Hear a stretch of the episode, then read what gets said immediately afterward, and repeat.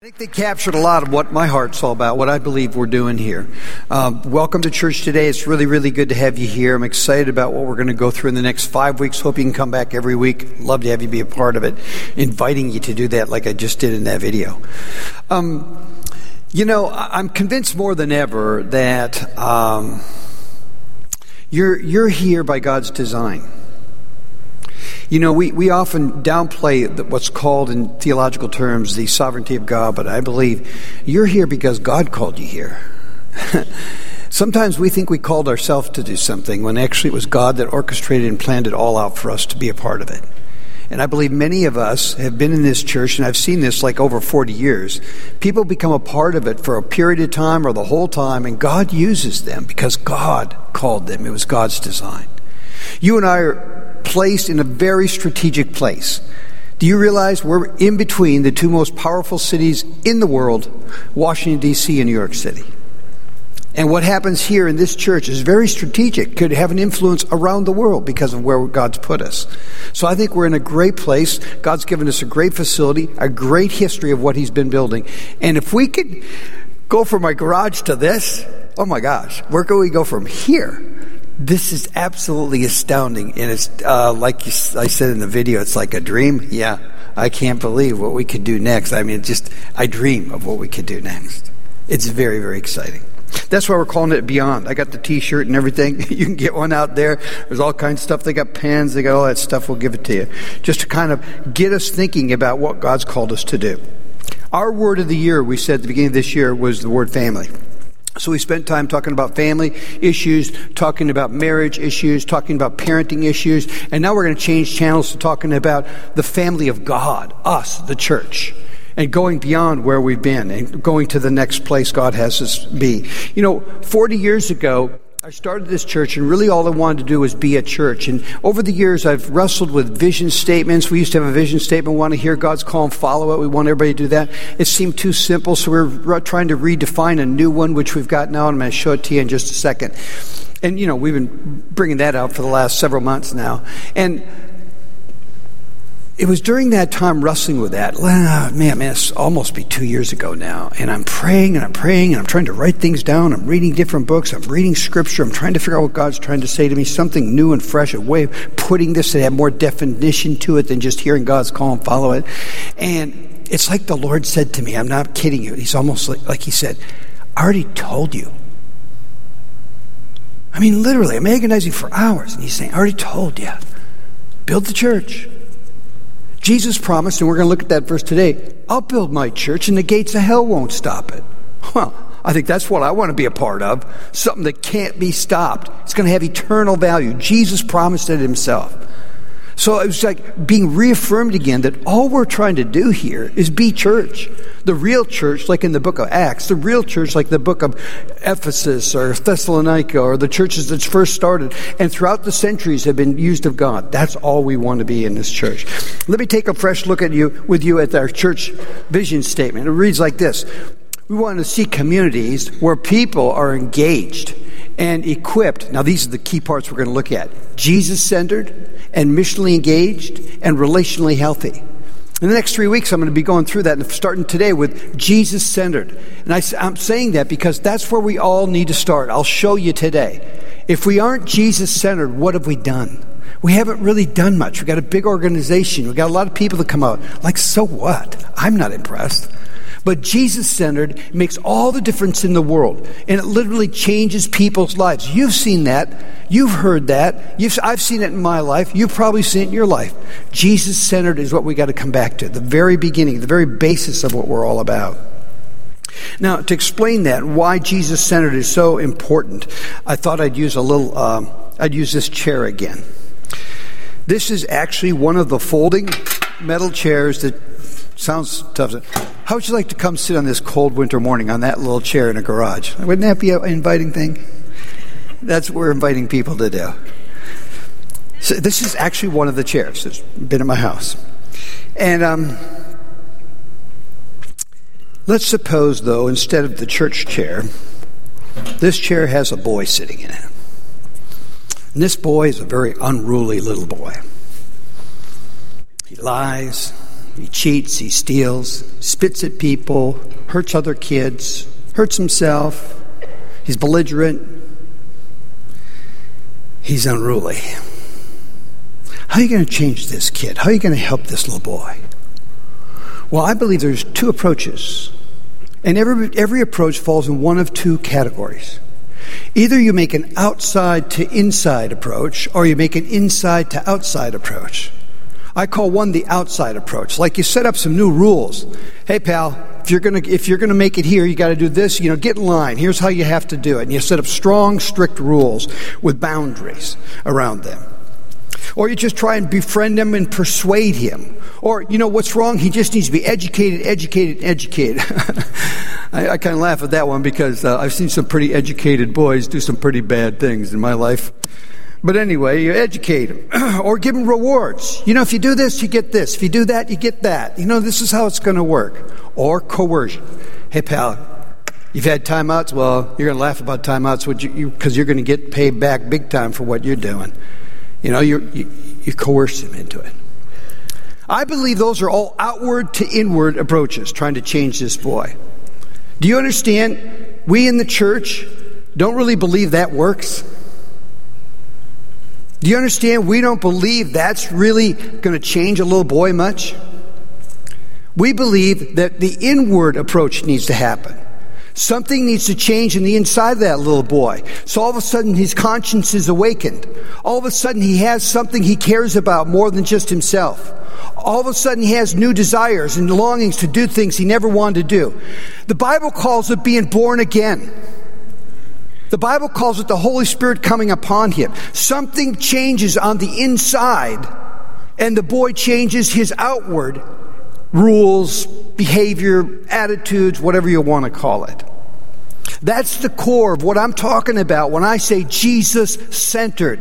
Even with little boys, we say, ask Jesus into your heart. Why? Because we know he has to be in your heart. Because from the heart, the mouth speaks, Jesus said. From the heart, the behavior comes. One time, sometimes we tend to think differently than that. I believe the unruly little boy sitting in that chair is a great representation of America today. It's a great picture of who we are. Let me explain. You have all kinds of political people speaking out of control, like a little boy with a mouth out of control. Corporate scandals, people cheating, corporations cheating, taking money, sexual abuse, sexual stories family breakdowns, drug abuse, suicides, crime is rampant, abortions happen all the place. Hey, I'm just reading the headlines from today's news. Every one of those statistics, every one of those subjects. That's the little boy. He's out of control. It's like that representation of America today. And what are we going to do? People say, well, what we need is a new economic system. What we is, need is a new social, socialistic s- solution. What we need is some politics and politicians' decisions. Baloney! That's why you never hear this boy speaking about that. I have no hope in that whatsoever. It won't work. You, you, you might get the little boy to buckle under for a while, but his heart is wrong. Now, how did we get this place in America? Well, take the Bible out, take God out, take prayer out. You got an empty soul. You got a little boy who just has no, no means, no reason to be good, nothing to live for. That's where America's at. And the only hope for America is the church. Because the church is going to say, no, you got to be born again. No, something has to change inside you. Do you understand that? I'm no sociologist. But this is just common sense.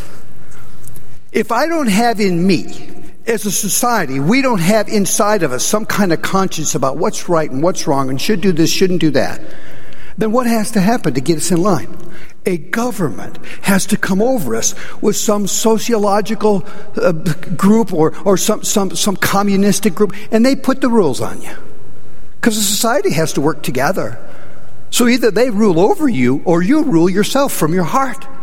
But when our society's not being ruled from its heart, guess what's going to happen? It doesn't take a, a rocket scientist to figure that one out.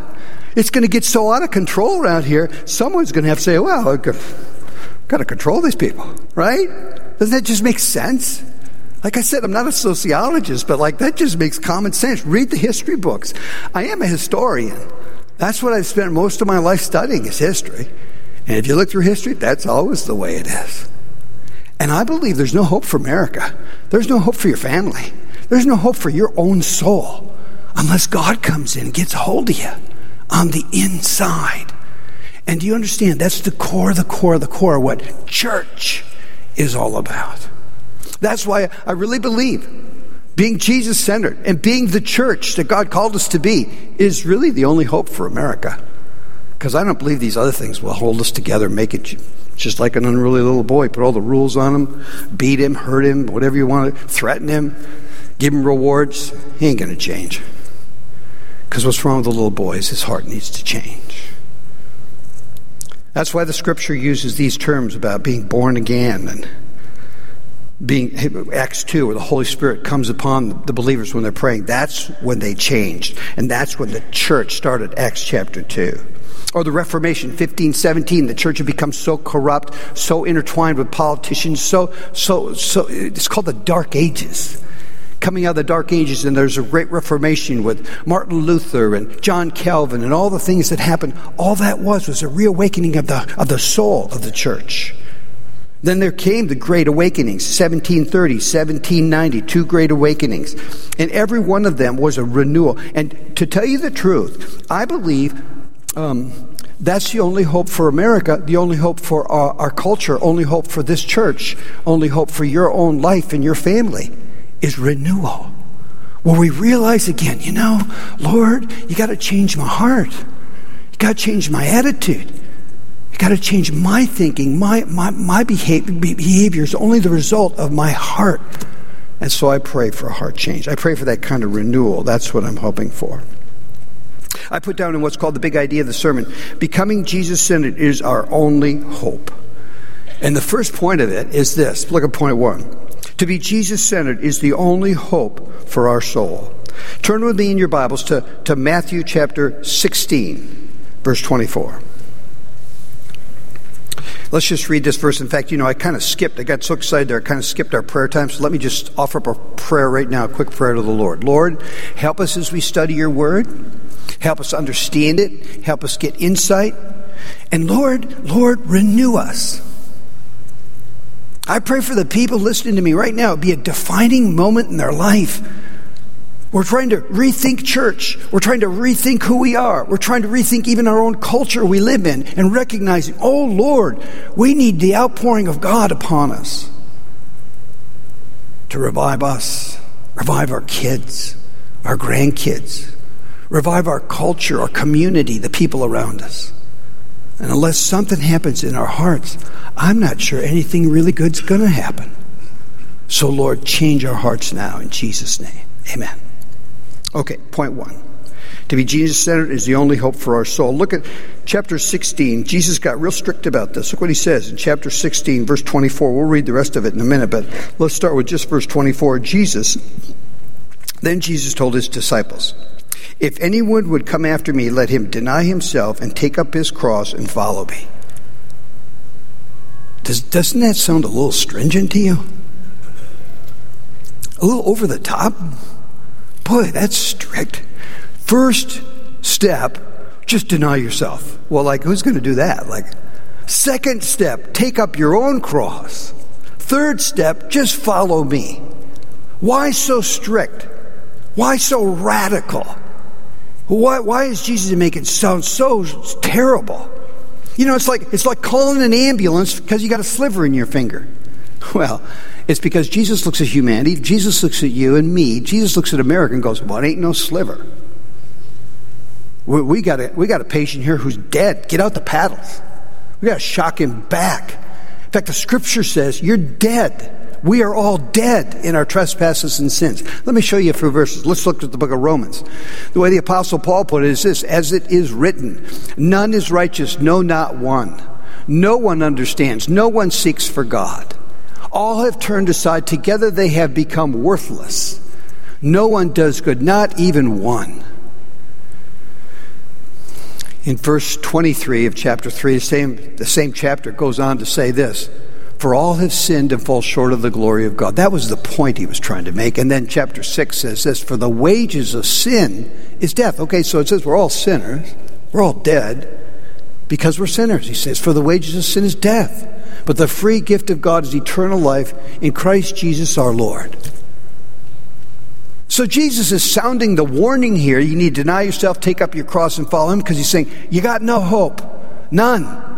The patient, like I said, is dead. That's why we're calling the ambulance. That's why we're taking out the paddles. Their only hope is Jesus centered. Only hope is coming to Jesus. That's what, what the scriptures are trying to declare, what Jesus' message was. That's what the basis of the gospel is all about, is that we need inward change. And God has to change our hearts through being born again. So Jesus goes on to say something else. Look what he goes on to say. So he said, Deny yourself, take up your cross, follow me. Then, verse 25. For whoever would save his life will lose it. But whoever loses his life for my sake, he'll find it. For what will it profit a man if he gains the whole world and forfeits his soul? Or what shall a man give in return for his soul? There's that word, soul, again. For the Son of Man is, is going to come with his angels in the glory of his Father, and then he will repay each person. Wow, there's a payback for good behavior. There's a payback for following God. There's a payback for interchange according to what he has done. Wow. Pretty astounding statement. Why does Jesus put it like that? Because Jesus is trying to get these disciples and anyone else listening to him. It might have been the 12, some say it might have even been more than that, that were sitting listening to Jesus. And he's saying, What I'm hoping you'll do is you'll take this moment to reevaluate your life and where you're spending your time and where you're spending your money and where, where you're spending your energy. Because you keep trying to save your life you keep trying to make it happier or better with all this craziness that you're doing. And, and you're going to lose your own soul. So he's trying to get every one of us, us today even reading it, to reevaluate. And the first thing I'm hoping will happen today is through this first point that we're, we're, we're talking about being Jesus centered, you would reevaluate where you're spending your time or your money or your energy. I have a friend who's a pastor out uh, on LBI, Long Beach Island. One of my favorite places to go to the beach. I love LBI. Island Baptist Church, he's the pastor of Island Baptist Church, and he was meeting with me just mm, probably a week and a half, two weeks ago. And we are talking about all the things, and there's a couple other pastors there with me too. One from Mount Laurel, another one from somewhere else. I forget where who we had there that day. But anyhow, we're talking. I remembered his conversation because he's telling me about his church, and he said, "You know, um, my church is pretty small right now, maybe 80 people or so, maybe 100 on a good Sunday. He says, but during the summer, like, wow, man, it explodes. You know, I got all kinds of people here because people come down to their shore houses. And he says, to be quite frank with you guys, he said, uh, my church is um, well off. I mean, people that come to my church have a lot of means because they usually have two houses, maybe even three, or they have retired now and they sold their, their house on the mainland. They live, live at the beach. This is where they live, even this time of year. He says, So I, have kind of got three congregations. I got one the fall, one the spring, and then I got one the summer. That's a big one. And then this one in the winter. And he says, What's, what's funny is the people on the island are so different. This kid, this guy grew up in Medford. He says, They're very different than Medford people. And he says, They, they keep thinking, Man, if I could just get another house or add on this to my house, or redo the kitchen, or we need a new deck, or if I could get a new boat, maybe two boats, if we could go on more vacations and go to different islands and different places, then I'll be happy. And they never get it. It's, they're just like Jesus said, they're trying to make their life, they're trying to save their life, and they're losing it. He was telling me the story the other day how an 80 year old man, very successful guy, and he had sold his mainland, his house on, on, on, the mainland here, and he lived out LBI now. He says he's doing quite well. He says, and I shared with him, he's 80 years old, I shared with him the gospel. And he said, the man prayed to receive Christ. He says, the dramatic change in his life is phenomenal, just in a year. He says, because he finally found. What, what did he find? Just what I said at the beginning. Just like the little boy in the chair, what he found was inward change. It starts with being Jesus centered. And that's what he was beginning to discover. Imagine, imagine if we had a church full of people that were Jesus centered, really deciding, you know, I think Jesus was right. I'm going to quit trying to chase and chase and run and run and get and get to make my life. Instead, I'm turning it to the Lord. Jesus was saying this statement to his disciples, saying, You got to deny yourself, take up your cross, and follow me. In other words, you put me on the throne of your life, you let me be in charge. That's what's going to save your soul. That's what's going to change your life. That's where the fulfillment's going to come. And my pastor friend was saying, Man, when you see it happening in people's life, it's so profound. And you know what? Was Jesus saying this to a bunch of wealthy people? No. You don't have to have a lot of money to be a person chasing money. you know, in fact, sometimes I've met guys that have plenty of money and they, they like get this more than any because they're like, yeah, have been there, done that. Doesn't work. You need the Lord. I've met multimillionaires like that. And other people just have a little bit of money, they're still chasing it, thinking they're going to get it. What? No. It has nothing to do with your financial status. It has to do with your heart. Jesus is talking to disciples. They're regular people like you and me. This, this isn't just a problem rich people have. This is a problem all of us have. We try and save our life. Jesus said, please don't do that. You're going to lose it. It's ruining your life. Turn to the Lord. That's the first point. Second one is this to be Jesus centered is the only hope for our families. Now, I believe it is not just our hope, it's the only hope for our kids, even. Look what it says in chapter, Jesus is in the Great Sermon on the Mount, chapter 6 of Matthew. Started with verse 25. He talks about the subject of worry. Look at this. Therefore, I tell you, do not be anxious about your life, what you will eat or what you will drink, nor about your body, what you will put on. Is not life more than food and the body more than clothing? Look at the birds of the air. They neither sow nor reap nor gather into barns, and yet your heavenly Father feeds them. Are you not of more value than they? And which of you, by being anxious, can add a single hour to his life, to his span of life? And why are you anxious about clothing? Consider the lilies of the field, how, how they grow. They neither toil nor spin. Yet I tell you, even Solomon in all his glory was not arrayed like one of these. But if God so clothes the grass of the field, which today is alive and tomorrow is thrown uh, into the, the, the oven, they bundled weeds together to make like a, a log, will he not much more clothe you, O you of little faith? Therefore, do not be anxious, saying, What shall we eat? Or what shall we drink? Or what shall we wear? For the Gentiles seek all seek after all these things, and your heavenly Father knows that you need them all. But notice this verse, key verse, but instead seek first the kingdom of God and his righteousness, and all these things will be added to you. The subject is very clear, clearly anxiety or worry. And, and, and, he's telling us here what you worry about sets your priorities. Have you ever thought of it that way? Your priorities are set by what you're worried about, what you get more anxious, most anxious about. Determines in your line of uh, lineup of what's important and what's not so important. I see this so obviously in people's lives that, and, and, and sometimes we don't realize it, it's highly influential in our family. So I use this phrase more as caught than taught to say to folks is, you know, what you're living like, what you're worried about, what you keep talking about is more influential on your children than what school you send them to, what church you bring them to, what moral values you teach them, because more is caught than taught. They see what you worry about. They understand what your real priorities are, no matter what church you go to or what things you're telling them or what school they, they, you get sent to.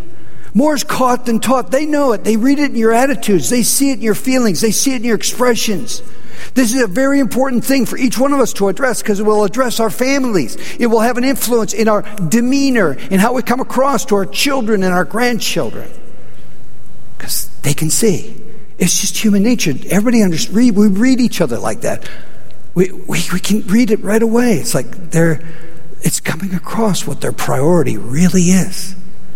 So Jesus is trying to get everybody to reevaluate their priorities here, saying, you know, the anxiousness in your life is ruining your life. Your worry is, is, is setting priorities that are going to lead you to destruction. And what does he talk about? He talks about, well, don't center your life on food. Don't center your life on health. Don't center your life on clothes. You, you got to have a better life than that. Center on the kingdom of God. Did you notice that last verse? But seek instead. I want you to put that aside and seek first the kingdom of God. Of course, we need clothes. Of course, we need food. Of course, we need some of these basic things of life and, and even some nice luxuries or whatever, like a TV screen or whatever. But God's saying, hey, hey, don't make that first. Make the kingdom first.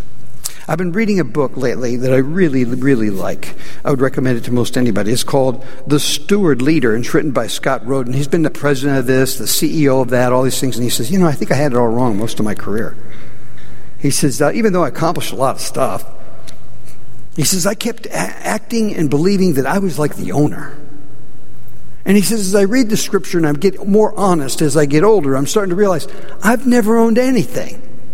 And I never will. I'm just a steward for a short period of time. So he, he makes this, that's his thesis. He goes on and, and, shows that in this book, and he does a beautiful job. And there's one page I just had to read to you because I thought, I can't say it this good. So he uses a little illustration too that I thought was very helpful. He says, I was preaching a sermon, and he's not a pastor like me.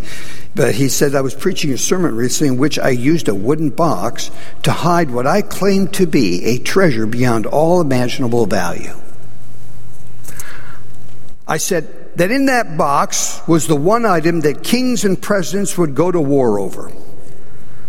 That wealthy and powerful people would spend their lives trying to pursue and gain.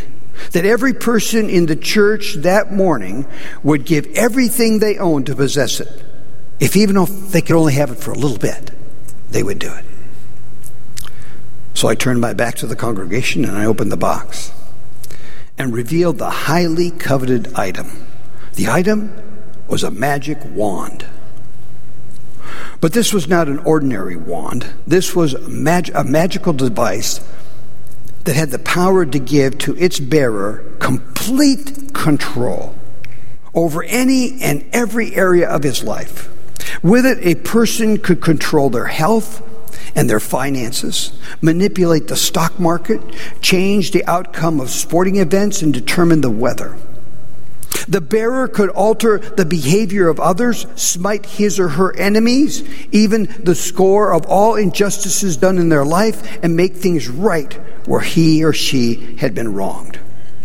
The one who used the wand could, could get a better job, improve the behavior of his or her spouse and their kids, buy a bigger house, take a vacation anywhere in the world, and on and on.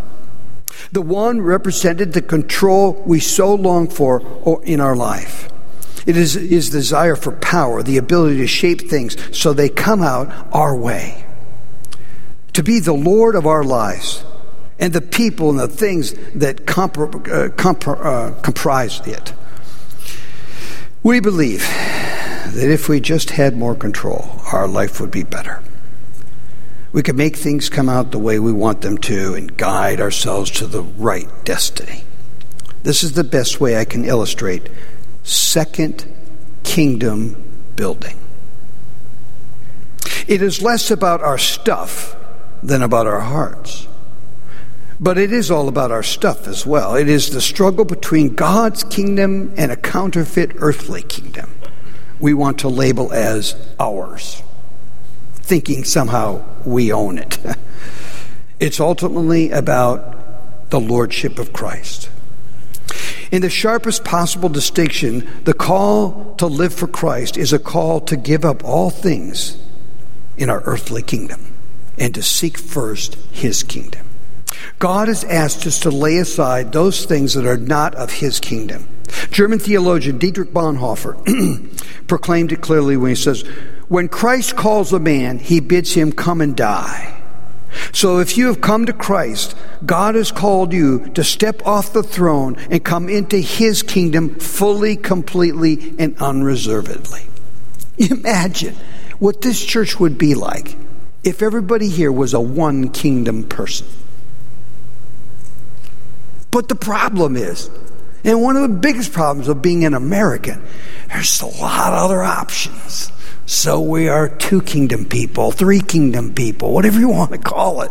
We read this passage about seek first the kingdom of God and it just flows right by us because really we've got our own little kingdom here and we're trying to build it up and working so hard, like he says, trying to save our life and we're losing it because we're not one kingdom people. When I talk about renewal, when I talk about revival, that's what I'm talking about.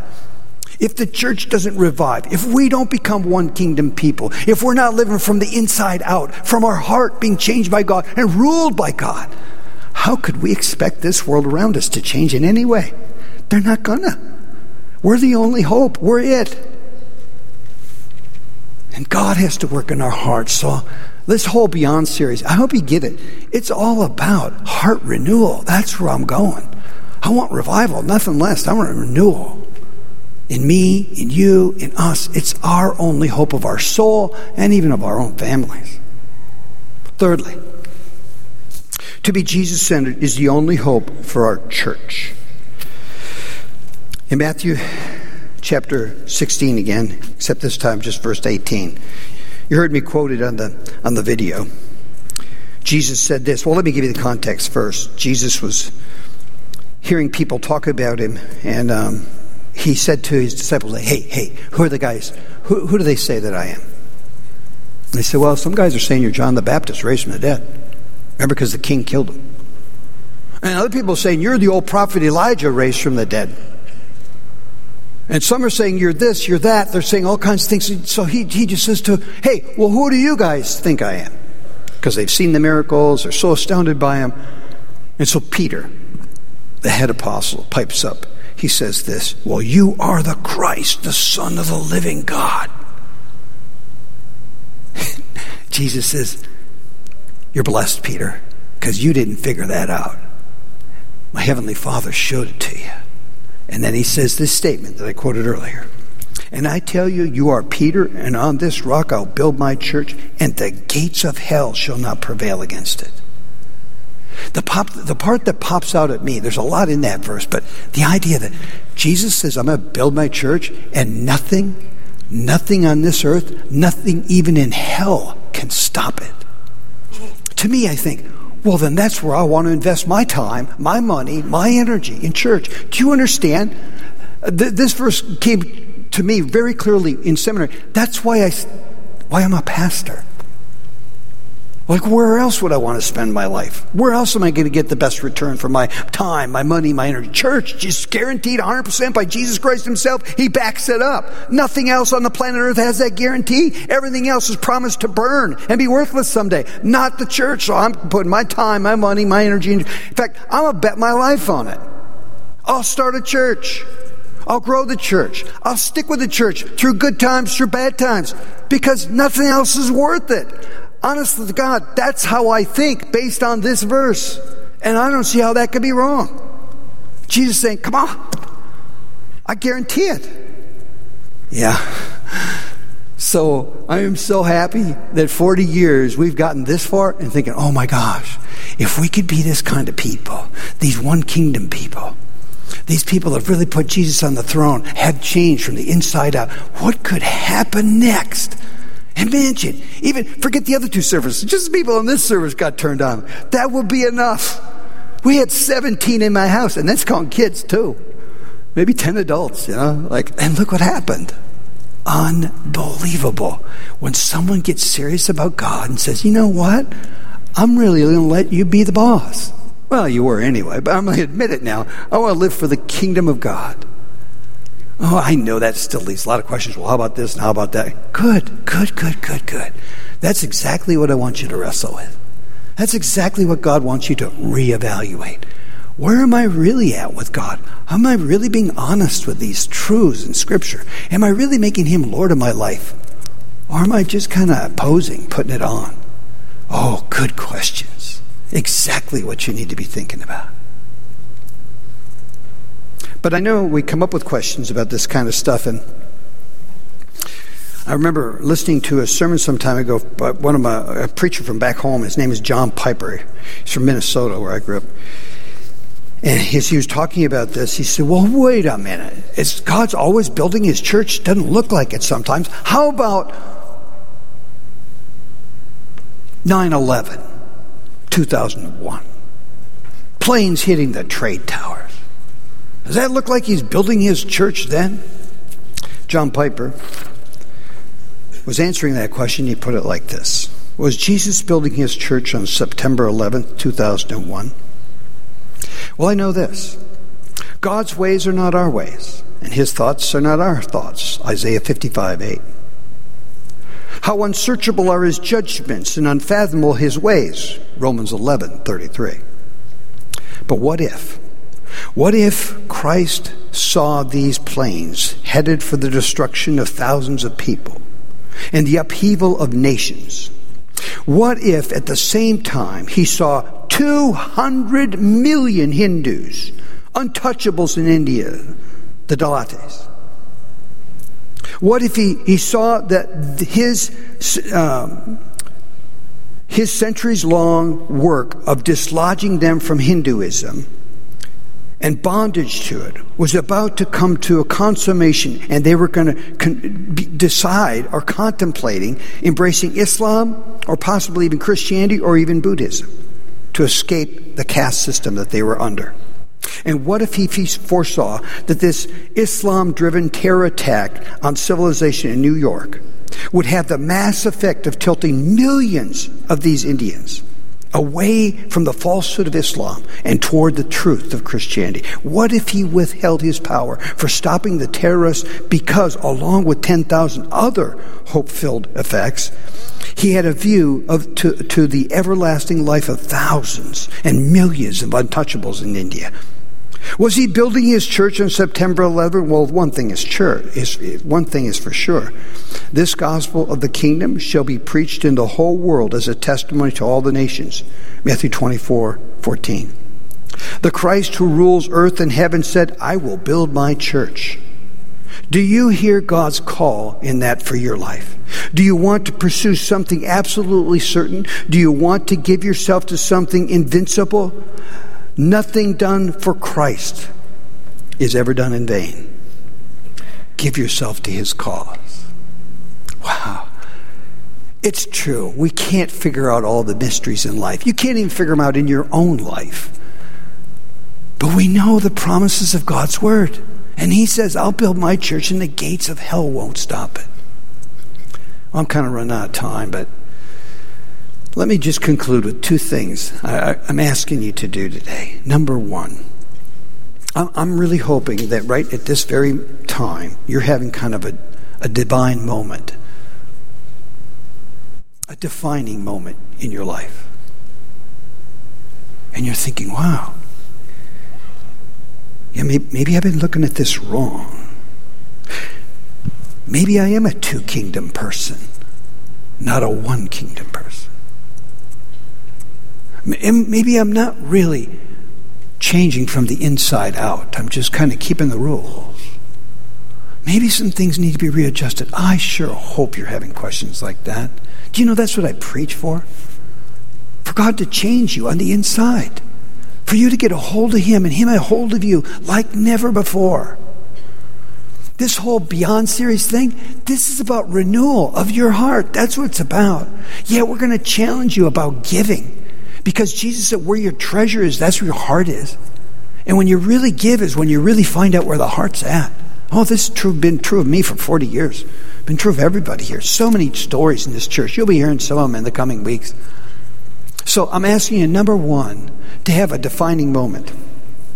Decide to have a defining moment putting Jesus at the center. That's what this whole sermon's been about, right? Saying, and I'll pray a prayer with you in just a minute. Lord, I will put you at the center. We'll pray that. He'll do it. He can change things way beyond me and my preaching to you. And then, secondly, decide to commit to commit. There's a little card you're going to get on the way out. You can get on one of those tables. You can grab one on the table on the way out. This is like a prayer card, and it's talking about giving, of course, but the point is not just giving. The point is giving your heart Our money is like a representation of it. And so through the weeks, we're going to talk about this more and more, but I'm wanting it to change your heart. I'm wanting God to change you. Because listen, listen, listen. We all agree our, our country's like this unruly little boy. Okay. I, I bet everybody in the room agreed with that. How's he going to change? Well, it's got to be in the inside. Well, who's going to change their inside? The church. It's the only hope for our whole country. I really believe that. What else is going to change the soul of a boy, soul of a man, soul of a woman? Nothing. But God can do that. So the whole gospel we preach, we need to now live out. And so I'm, I'm praying that for you now. Would you bow with me in prayer? Lord, I pray for everybody here to be able to make two commitments right now. Number one, Lord, more than ever before, I want to make you Lord of my life. Maybe, maybe you need to start with repentance and say, Lord, I, I need to repent. Oh, gee, I've tried to build two kingdoms. I've been chasing and chasing and not trying to make my life work. I need to say, okay, I give it up. It's yours. That's where the joy of the Lord comes. That's where the fulfillment comes, the meaning to our life comes, when we really let you be the Lord. So right now, I hope this is a defining moment for you. Once you say, Lord, I've done it before, I'm doing it again. Here you are. You're the Lord of my life.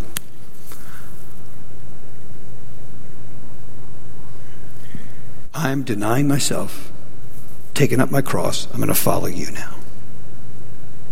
Only you died on the cross for my sins. Only you have made the way for me to go to heaven. Only you can satisfy my soul.